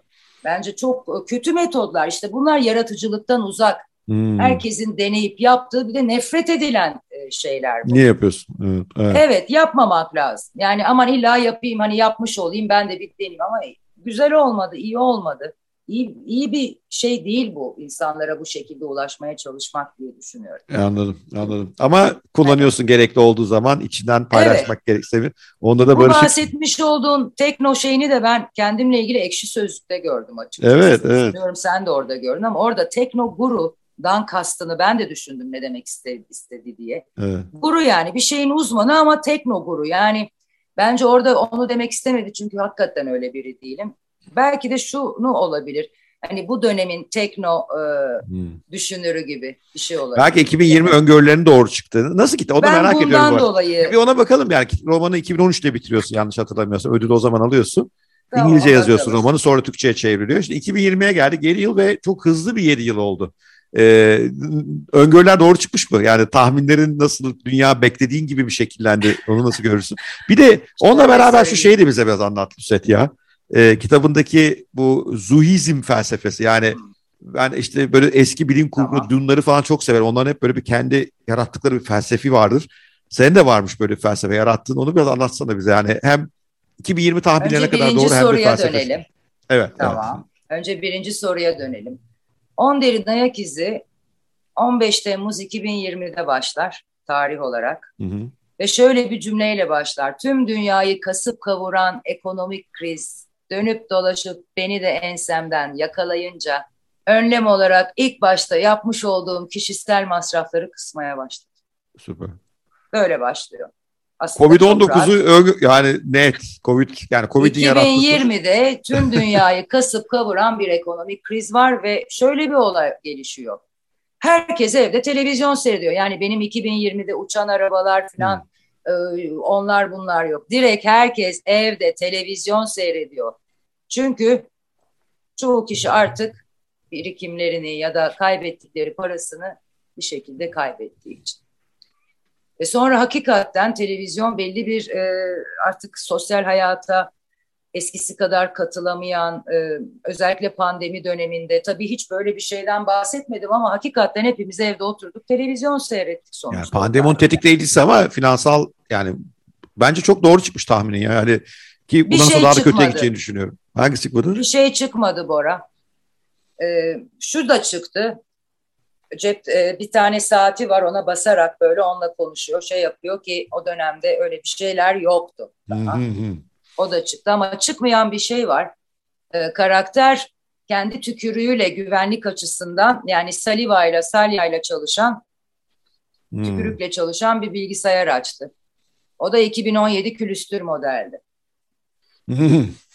E şimdi işte parmakla gözle açıyoruz. Yani o yani. artık biraz işin tabii o kadar olacak değil mi? Ama ya ana fikri yakalamışsın yani. 2020 ekonomik krizi olacak. Peki bu evet. felsefeyi biraz anlat. Şimdi bir, bir romana bir de felsefe sığdırmak kolay iş olmasa gerek yani değil mi? Hani nedir bu Zuizm felsefesi? Biraz ondan biraz bahseder misin bize? Şimdi Wen Baozu diye bir karakter var. Aslında hmm. o karakter bir metafor. O bir yaşam biçimini temsil hmm. ediyor o kadın. Hmm. Hmm. Ve onun da böyle kendine has bir mekanı var. O da eğitimler veriyor, kitapları var. Ee, aynı zamanda kahkaha terapisi yapıyor ki yıllar sonra kahkaha terapisi çok tutulmaya başladı. Hoponopo dediğimiz o Hawaii'lilerin kendini affet, başkasını affet ki Şimdi onun da eğitimleri verilmeye başladı. Aynen Numeroloji bunların hepsinin e, yıllar sonra eğitimleri verilmeye başladı. Ve çok ilginç e, karakterlerden bir tanesi de mesela bence tutmayan bir şey odur. 2020 olimpiyatlarında Tokyo'dan havaalanına New York'a gitmek üzere e, uçağı kaçırıyor. Hı. Halbuki Tokyo olimpiyatları ertelendi. Ama olsun ben yine de 2013'ten Tokyo Olimpiyatları olacak gibi düşündüm yani. Sonuçta. Bir yıl sonra yaptılar yani. Bir bütün yıl bunlara, sonra evet. Bütün evet. bunlara. Yani demek o zaman aslında felsefe bu kadının karakterinin zuhu yanlış anlamadıysam. Bu onun yaşamı. hayata bakış açısı, olayları değerlendirmesi, ölüme, doğuma, yaşama, rakamlara, e, zihne, hafızaya, ruha, insan ilişkilerine bakışını anlatıyor. Seni temsil ediyor mu biraz? Senin görüşlerin mi bunlar? Tabii, yani? tabii, tabii. tabii. Zaten yazan kişinin bu işlerde parmağı mutlaka vardır. Anladım. anladım. Oraya yansıyor. Yani zaten aynen o, onun parmağından çıkıyordur ama en güzel şeyi o yaptı. Biz karakteri o yüzden roman çok keyifli. Ben yapmadım valla o yaptı. Ha güzel. Sıyrılabiliyorsun evet. diyorsun işler ters giderse. Onu peki, anlıyoruz her şeyi. Peki artık bir full time yazarsın. Ee, çok da başarılı bir yazarsın. Ve bu süreç içerisinde ama yine girişimci ruh rahat durmuyor. İşte ben yazayım takılayım ne güzel kitaplarımı satsın değil. Ben insanlara da yazmayı öğretim diyorsun. Ve ben hani bugün biraz siteni inceledim. Benim çok ilgimi çekti Lüset. Hani e, yazarlık atölyeleri vesaire hani başka örneklerde görmüşüm. Seninki çok metodolojik. Yani her bir işte zaten kategoriler ayırmışsın. İşte temel yazarlık, gizem ve polisiye, çocuk masalları diye gidiyor. Her kategorinin altına girince de o eğitimin e, içinde kaç sayfalık bir doküman alacağım. İşte neleri öğreneceğim. Nasıl çok şeye geldi hani böyle bir sanki böyle McKinsey danışmanlık firması yapar anladın mı? Hani yazar biraz da işte gelin ben anlatırım havasındadır ya. Buraya öyle bakmamışsın. Ee, çok ilginç ve yazarlık atölyesinden o zaman biraz bahsetmeni çok istiyorum. Burada neler yaptığını ve buradaki bu kurgu, bu profesyonelce kurgu nereden aklına geldi? Ee, neden buna ihtiyaç duydum? e, şöyle bir nokta var. Aynı zamanda bu eğitimleri daha fazla kişiye nasıl ulaştırabilirim düşüncesiyle Türkiye'nin her yerine flash belleklerle casuslar gibi eğitim videoları benden hmm. başka yollayan bir eğitmen olduğunu düşünmüyorum. Gerçekten e, bu bir gönül işi. İnsana yeter ki ulaşmak isteyelim. Pandemi öncesinde de ben bunu yapıyordum. Yine flash belleklerin içinde bütün eğitim videolarım, benim kendi e, eğitim materyallerim var, kendi özel iskambil destelerim var e, evet. diğer sanat disiplinlerindeki sanatçılarla birlikte ürettiğimiz çalışmalarla, resimlerle o İskambil destesini hikaye üretme kartları olarak e, yapıyorum. Bunu gençler, yetişkinler ve çocuklar için apayrı desteler hazırladık. Yani bu biraz da aslında e, gönlü, odağı ve olayı çok sevmekle alakalı diye düşünüyorum. Yani kendi ders kitaplarımı oturup yazıp basıp e, derslerde onları dağıtıyorum mesela. O şekilde bir program bu. Tabii ki ne alacaklarını bilmeleri gerekiyor. Bugün insanların vakitlerine çok büyük bir saygım var benim. Ee, ben yazarım nasıl siz gelin ben anlatırım tarzında yola çıkan kişilerden benim atölyeme geldiklerinde ben aynen sizin söylediğiniz gibi buna bir boş vermiştik. İşine yeteri kadar saygı, önem ve e, altyapı olmadığını görüyorsunuz. Yani bugün bir şiir kitabı olup da e, bir atölye açmak isteyebilir biri. İlla kitabınızın çok büyük bir adetli olmasına gerek yok. Kaç kitap çıkardın ki sen yapabilirsin gibi. Bu yaklaşımı da sevmiyorum. Ama e, mesela sonra bir sürü bunun replikaları çıktı atölyelerin.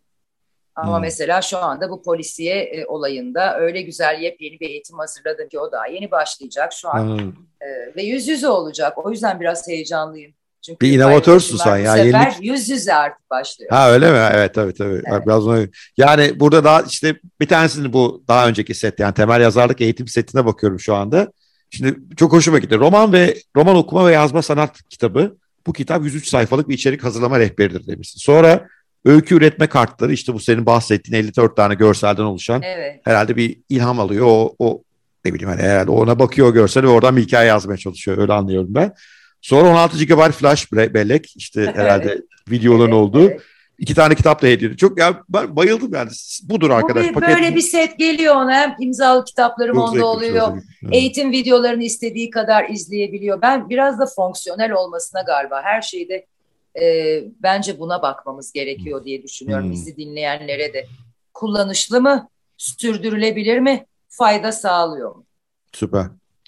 Tam da bir iyi ürün tasarımının ortak özellikleri aslında. Yani Burada da senin hani aslında bir inovatör olduğunu da görüyorum. E, girişimci bir inovatör yine işte o ilk e, otellere gittiğin yapıda gibi karşımdaki ne ister? Birisi yazar olmak istiyor, hevesli.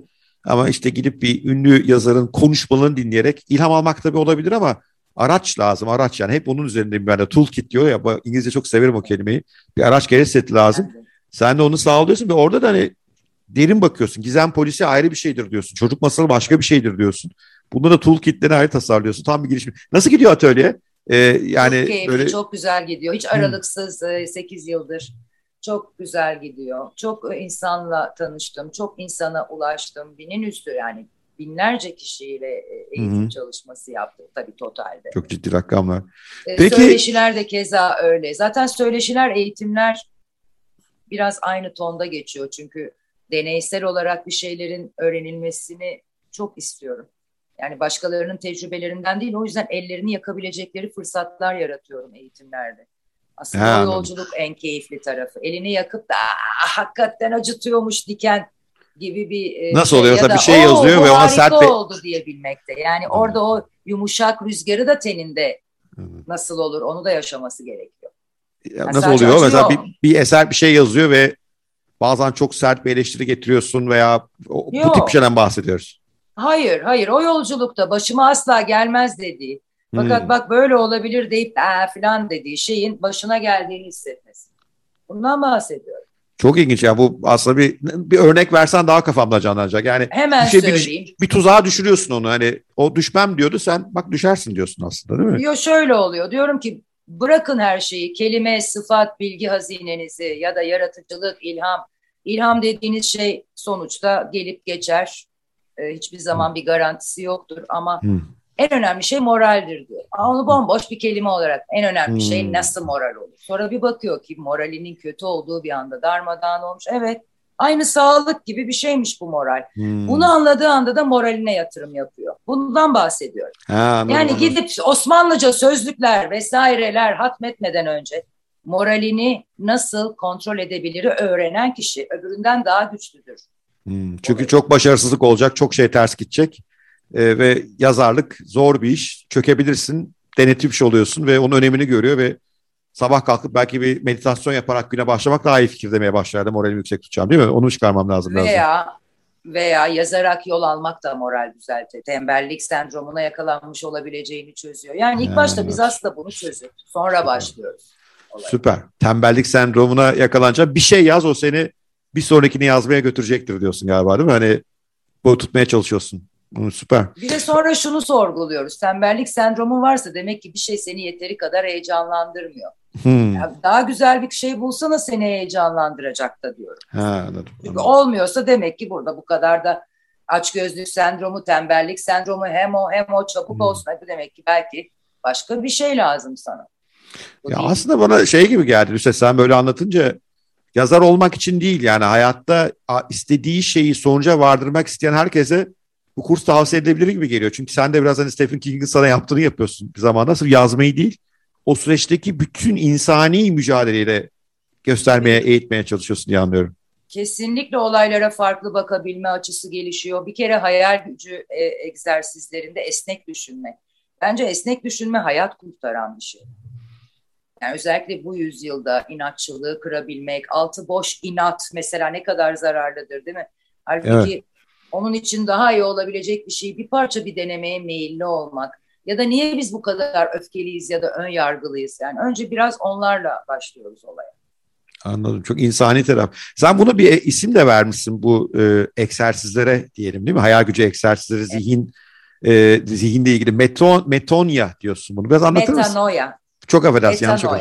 Metanoya. Nedir bu? İsim de çok hoş ya. Nedir burada? Ne Bu yapıyorsunuz? benim patentli bir çalışmam. Hmm. Bu benim böyle çok isteyerek e, ve inanarak yaptığım bir çalışmaydı. Baktım ki işe yarıyor. Bunu insanlarla da paylaşmak istedim. Hı hı. Meta bir şeyin ötesi. Meta ekonomi, metaphysics dediğimiz bütün her şeyin bir şeyin ötesi. E, Noya da Latince bilgi. Bilginin Hmm. ötesi. Yani bildiğinin, gördüğünün mutlaka ötesinde bir şey vardır. Hmm.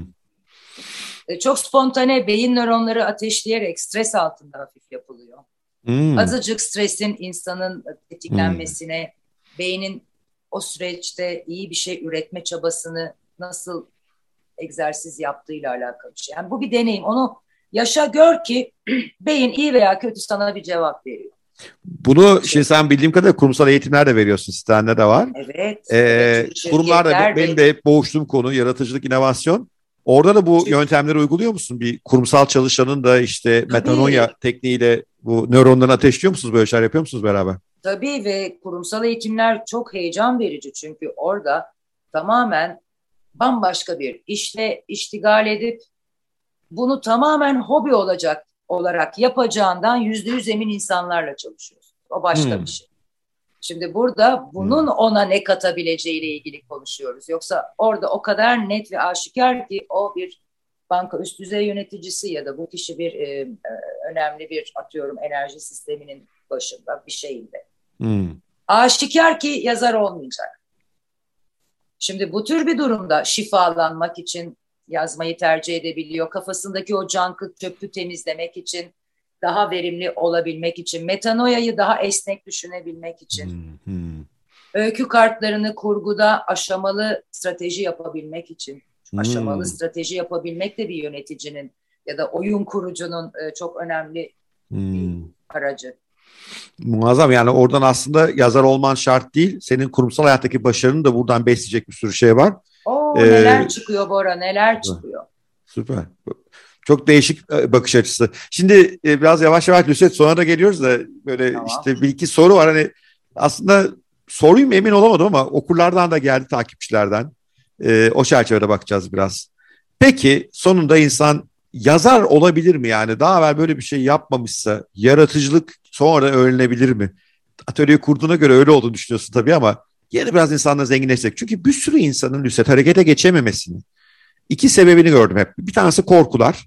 Ee, senin bu korkusuzluk TED konuşmanı dinledim bu arada. Ben de aynı ben de haddini aş dememin sebebi buydu bu harekete. Yani çoğu şeyi kafada bu şeyler sen onu işte valizlerle de açıklıyorsun aslında o sebeplerin bir bölümü valizdir diyorsun diğer TED konuşmanda. Bir de ne yapacağız? Ya nereden başlayacağım? Nasıl yapacağım yani? Hani çünkü bakıyor kahramanlarına. O kahramanların yolculuğunu senin burada anlattığın kadar net anlatan pek kimse yok. Ne bileyim ben başardım işte içimden geliyordu. Çocukluğumdan beri böyleydim falan diyorlar. O zaman da yöntem araç set olmuyor. Oysa senin yolculuğun bu işi adım adım öğrenerek yapmış bir insansın. Öyle ben çocukluktan yazmaya başladım demiyorsun. Yani o çok ilginç ve bunu tekniklere çevirip insanlara aktarıyorsun. O yüzden böyle bir yazar olmak isteyen veyahut da sırf yazarlık değil yaratıcını artırmak mı isteyen bir insan bu olur mu? Olursa nasıl olur Lüset? Biraz bize bir yol göster ya. İnsanlara biraz ümit verelim neler yapılabilecek Tamam. konusunda. Bir kere her şeyden önce netice almak istediğimiz her şeye belli bir vakit ayırıyor muyuz? Yani fit bir e, vücuda sahip olmak için spor salonunda kaç saat harcamamız gerektiğiyle ilgili bir olgunluğa vardık değil mi? Biliyoruz ki öyle Aynen bir süreç. Yani ben hemen kollarım böyle olsun diyorsam bunun için birkaç ay bayağı sıkı bir çalışma yapıp bir disiplin şart bunu biliyorum. E, yemek yapacağım. Bunun bir süreç olduğunu biliyor muyum? Yine biliyorum. Buna da bir vakit ayırmam gerekiyor. Şimdi yemek var, yemek var. Çok şık sunumlu, tabaklamalı bir yemek yapmak istiyorsa eğer o kişi bunun da inceliklerini öğrenmek için vakit ayıracak. Hmm. Keza Vakit. bunun için de eğer vakit ayırmaya hazırım diyorsa ben o kişiyle tanışmaya hazırım. Şöyle büyük garantiler de vermiyorum. Fakat eğer isterse bugün herkes her şeyi yapabilir. Ha neyin dışında? Şimdi ben olimpiyatlara katılabilir miyim? ben sırıkla atlayabilir miyim? İstesem de olmaz artık. O çünkü Fizyolojik. belli bir zaman gerektiriyor. Bir de buna çok küçük yaşta başlamam gerek. Şimdi ben böyle e, o Roman jimnastikçiler gibi ancak onların yaptığı gibi 4 yaşında, 6 yaşında bunun okuluna giderek e, bambaşka bir yaşam tarzıyla buna ulaşılıyor. Yani insan olmayacak duaya da amin demesin. Bu da var. Ama yazmak öyle bir şey değil çünkü bugün hmm. görüyoruz ki 84 yaşında biri de yine yazabiliyor. 17 yaşında biri de çok farklı bir şey ortaya çıkarabiliyor. Hmm. Ama o kişilerin hepsinde bunun için bir istek ve meyil var. Hmm. Meyili olan insanlar kendilerine e, tam güvenemiyorsa gelebilir ama meyli yoksa da zorlamaya gerek yoktur diye düşünüyorum. Zaten olmayacak. Mail Biraz olacak. İstek istiyor. İstek olacak ve zaman ayırmaya, o fedakarlığı evet, yapmaya hazır. Yani o gün televizyon izlemeyecek. O gün işte arkadaşları yemek yemeyecek. Neyse yani çünkü bir, bir yerde çalıştığını varsayalım. Bir yandan da bunu heves ediyor. Hayattaki her şeyde olduğu gibi bir zaman fedakarlığı işin başlangıcı galiba. İlk bedel bu diye anlıyorum ben. Ve yoksa da o zaman şartlarını zorlamayacak. Demek ki öncelikleri bu ve bu bunun yaşam tarzının içinde fıtratında yok demektir. Olmuyor. O zaman heves diye bakacak ona. Hani bu heves Tabii. ama hani peşe düşmesem ne olur. Süper. Kriter ara, bu. Ara seminerlere gelir, bir söyleşiye gelir, bakar. Farklı bir şey yok. Zaten bir şeyi çok isteyen, böyle meşakkatli bir yolculuğa girmek isteyen e, büyük bir ihtimalle ona alan açmaya hazır kişidir zaten. Yani alan bu şunun gibi bir şey. Ben şimdi saz çalmak istiyorum. Ne kadar yalan ve sahte bir cümle. İstemiyorum. Saz çal, çal, çalmak için öyle bir vaktim yok. Ay çok isterdim saz çalmayı. Hmm. Yani sözde kalıyor gibi bir şey bu. Anladım. Muhteşem. Peki Nüset, e, demek zaman ayırırsak istek iyisi araç teknik yazarlık tarafında var. Kaldı ki orada öğrendiğimiz senin bize öğretebileceklerini aslında yaratıcılığımızı artırıp belki başka alanlarda bunu sergilemek de mümkün. İş hayatı da bugün yaratıcılık istiyor. E, ben e, Lüset'e nerelerden ulaşırsınız bu bilgilerin hepsini e, linklerini aşağıya bırakacağım. E, lütfen inceleyin Lüset'in sitesini çok güzel. Adı da e, yar, bir tekrar hatırlayayım tam şuraya yazmıştım. Yaratıcı yazarlık atölyesi.net. Mutlaka ona gidersin. Linkleri aşağı vereceğim. Ama Lüset kapatmadan bir soru soracağım sana ya. Ben işte biraz hani böyle senin güzel sözlerini ben açıkçası ben daha sinema meraklısı birisiyim. Ee, onu da soracağım sana kapanışta. Çünkü senin öyle bir projen var gelecekle ilgili. Ve hani hep böyle bazı şeyler insanda yer eder ya. Ben de senin bugün biraz araştırırken bir cümlen çok hoşuma gitti ve bence bizim Haddin Aş izleyicisinde ilgisini çekecek bir cümle. Ee, On Derin Ayak İzi kitabında bu cümle geçiyor. Şöyle demişsin, hırs ve tembellik birbirinden uzak düşmüş iki kutup gibi görünse de ortak bir noktaya sahiptirler. İkisi de bize acı veren hatıralarla beslenirler. Ben bir sürü şey düşündüm bunu duyunca ama sen ne demek istediğini senden duymak isterim. Aslında çok göreceli bir e, tabir bu. Fakat bunu paylaşmak istedim çünkü hırs nedir? Aslında bir şey çok acıtmıştır ve o hırs yapmıştır. İşte orada bize acı veren bir hatıra var arkasında. Hmm. Tembellik de yine bize çok acı veren hatıraların bizi durdurması sebebiyle gerçekleşiyor. Bir başarısızlık yaşamışızdır mesela. Hmm. Ortak nokta. Canımız hmm. yandı. Evde yataktan çıkmıyoruz. Bir şey oldu. Odadan çıkmıyoruz. Hmm. Kabuğumuzdan çıkmıyoruz. Çünkü acı var. Hmm. O yüzden hırs ve tembellik ikisi de bize acı veren o noktalarla besleniyor. Ya aslında o zaman aslında acıyı yaşayıp o acıyı nasıl değerlendirdiğinde fark çıkıyor galiba. Yani içime kapanıp mutsuz, tembel birisine mi dönüşüyorum yoksa bunu görürsün ey dünya. Hani var ya o meşhur replikleri İstanbul göreceksin benim kim olduğumu diyordu değil mi? Yeneceğim seni İstanbul diyordu film şeyinde. Yoksa o duygu mu? Yani o, o yüzden çok hoşuma gitti. Çünkü insan hep bunu kaçırıyor bence. Yani genellikle evet. bütün büyük başarının arkasında acı var zaten. Yani işte babası onu beğenmediği için herkesten daha fazla çalışıyor biri bir acı. İşte e, ailesi ekonomik sıkıntı çektiği için çok çalışıyor. Bir engelli bir fiziksel özür var onu telafi etmek için çok çalışıyor. Hep acıyla başlıyor. Fakat bazılarını acı tembelliğe bazıları ise hırsa sevk ediyor. Yani çok güzel söylemişsin evet. özetiyorum. Bora çok güzel anladığını düşünüyorum. Kimisini e, o acı hatıra sağ tarafa yollar, kimisini de sol tarafa yollar.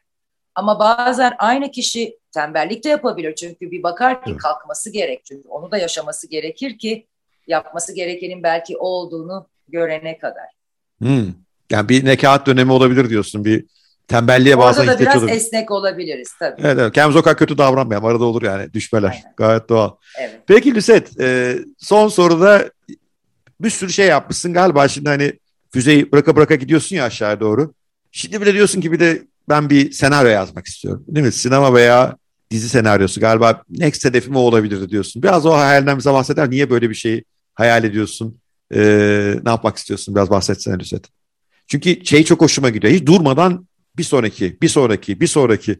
Yani bu enerji muazzam. Şöyle düşünebiliriz. E, bu şekilde kurgular yapan bir kişinin zaten nihai hedefi bunu sinemaya taşımak ya da bir hmm. mini bir diziye taşımak. Bundan daha keyifli bir e, ajanda olamaz benim için. Çünkü hem hmm. çağımızda daha çok insana ulaşma ve bu hikayeleri daha çok bu bakış açısıyla irdeleme fırsatı e, sunma fırsatı da çok heyecan verici. Çünkü yapan, üreten o kişi için yemek gibi bir şey bu. Denenmesi, tadılması ve hmm. duyulması ve geri bildirim alınmasıdır. Bütün onu fişekleyen. Hmm. Yani nefes alması bir insanın ancak bu şekilde mümkün olabilir ki bir sonraki aşamada da artık bunu herhalde bu olur, evet bu olur diye düşünüyorum. Bu şekilde bir odaklanmam da var. Bakalım nasıl olur, hangisi olur ama e, bir şekilde bir e, kitabımın çok istiyorum bu şekilde. Heyecanla bekliyor olacağız. Lüset tabii kısıtlı bir sürede çok zengin, renk, renkli bir hayatı e, bir de senin bu güzel edebi dilinle dinlemeye çalıştık. E, ne çok kapsayamadığımız konu oldu e, muhakkak ama hani sen bu haddini aşmak isteyen, işte kariyerinde bir girişim, hayatını değiştirmek isteyen insanlara son bir önerin ne olurdu? Ya bu hani son onlara şunu yapın çocuklar diye. Hani çok çalışının dışında o zaten işin bir parçası da. Ne olurdu? Kendi hayatından çıkarttığın derslerden belki getirebilirsin bir şey. Hedef odaklı çalışmak çok çalışmaktan daha önemliymiş. Hmm. Onu hissettim. Hmm. Plan yapmak ve aynı zamanda bir savaş e, stratejisti gibi çalışmak ki o çok ne okumayı sevmezsiniz sorusunun bana öğrettiği bir şey oldu. Hmm. Ben de bu savaş kitaplarından bunu öğrendim ki ha. yaşamın içinde de bir savaş mevcut. Hmm. Sürekli hmm. hepimiz bir yaşam savaşı, onur savaşı, özgürlük savaşı, anlaşılma savaşı, değer görme savaşı, aşk savaşı, hiyerarşik savaş artık ne sayabiliriz ki? Her şey bir savaş. Ama bu savaş mücadeleli ya da illa her şeyin zor kazanıldığı değil. Ne istiyorum beni ne mutlu edebilir? Çünkü hayat bir bütün ve burada bir tercih yapmalıyım. Ya güvenli sular ya biraz risk ama hep hesaplı risk önereceğim bu olur. Çok fazla e, heyecan yaparak girilen olayların da çok büyük bedelleri var. Tabii, tabii. Hesaplı bir risk, strateji, bir plan ve en önemlisi de ben ne istiyorum hayat konusunda, hayattan konusunda sıkı bir sorgulama, onun da hakkını verme ondan sonra. Herhalde son evet. ders bu. Çok evet. teşekkür ederim Lüset. Ben çok keyif aldım. Ben, Umarım sen ben de, de keyif almışsındır. Hakikaten çok şey kattık inşallah izleyiciler, dinleyiciler diye umuyorum. Çok keyifliydi Bora. Çok e, güzeldi ve teşekkür ediyorum. Sağ ol, çok teşekkür. Lucette Cohen Finch'le olan konuşmaya, sohbete ben doyamadım. O kadar çok altı çizilmesi gereken şeyler söyledi ki, cümleler etti ki, girişimcilik, yaşam, profesyonellik, strateji, yani hakikaten benim için büyüleyiciydi ve tabii edebiyat, yazarlık ki hani benim en kuvvetli olmadığım bölümler bunlar ama ben büyük keyif aldım. Umarım siz de çok yararlanmışsınızdır bu sohbetten. Gelecek hafta sinema endüstrisine gidiyoruz. Türkiye'ye Oscar'lı filmleri getiren bir ikiliyle, bir çiftle tanışacağız. Çok acayip şeyler anlatacaklar. Sinema nedir? Sinemacı nasıl olunur? Bunlara bakacağız biraz. Türkiye sinema endüstrisine dünyada nasıl bir yer alıyor? Ve Türkiye neden artık yabancı film üreticilerinin vazgeçemediği bir platform haline dönüştü? Böyle çok ilginç şeyleri konuşacağız. Kimlerle görüşeceğimizi söylemeyeyim o da sırrımız kalsın.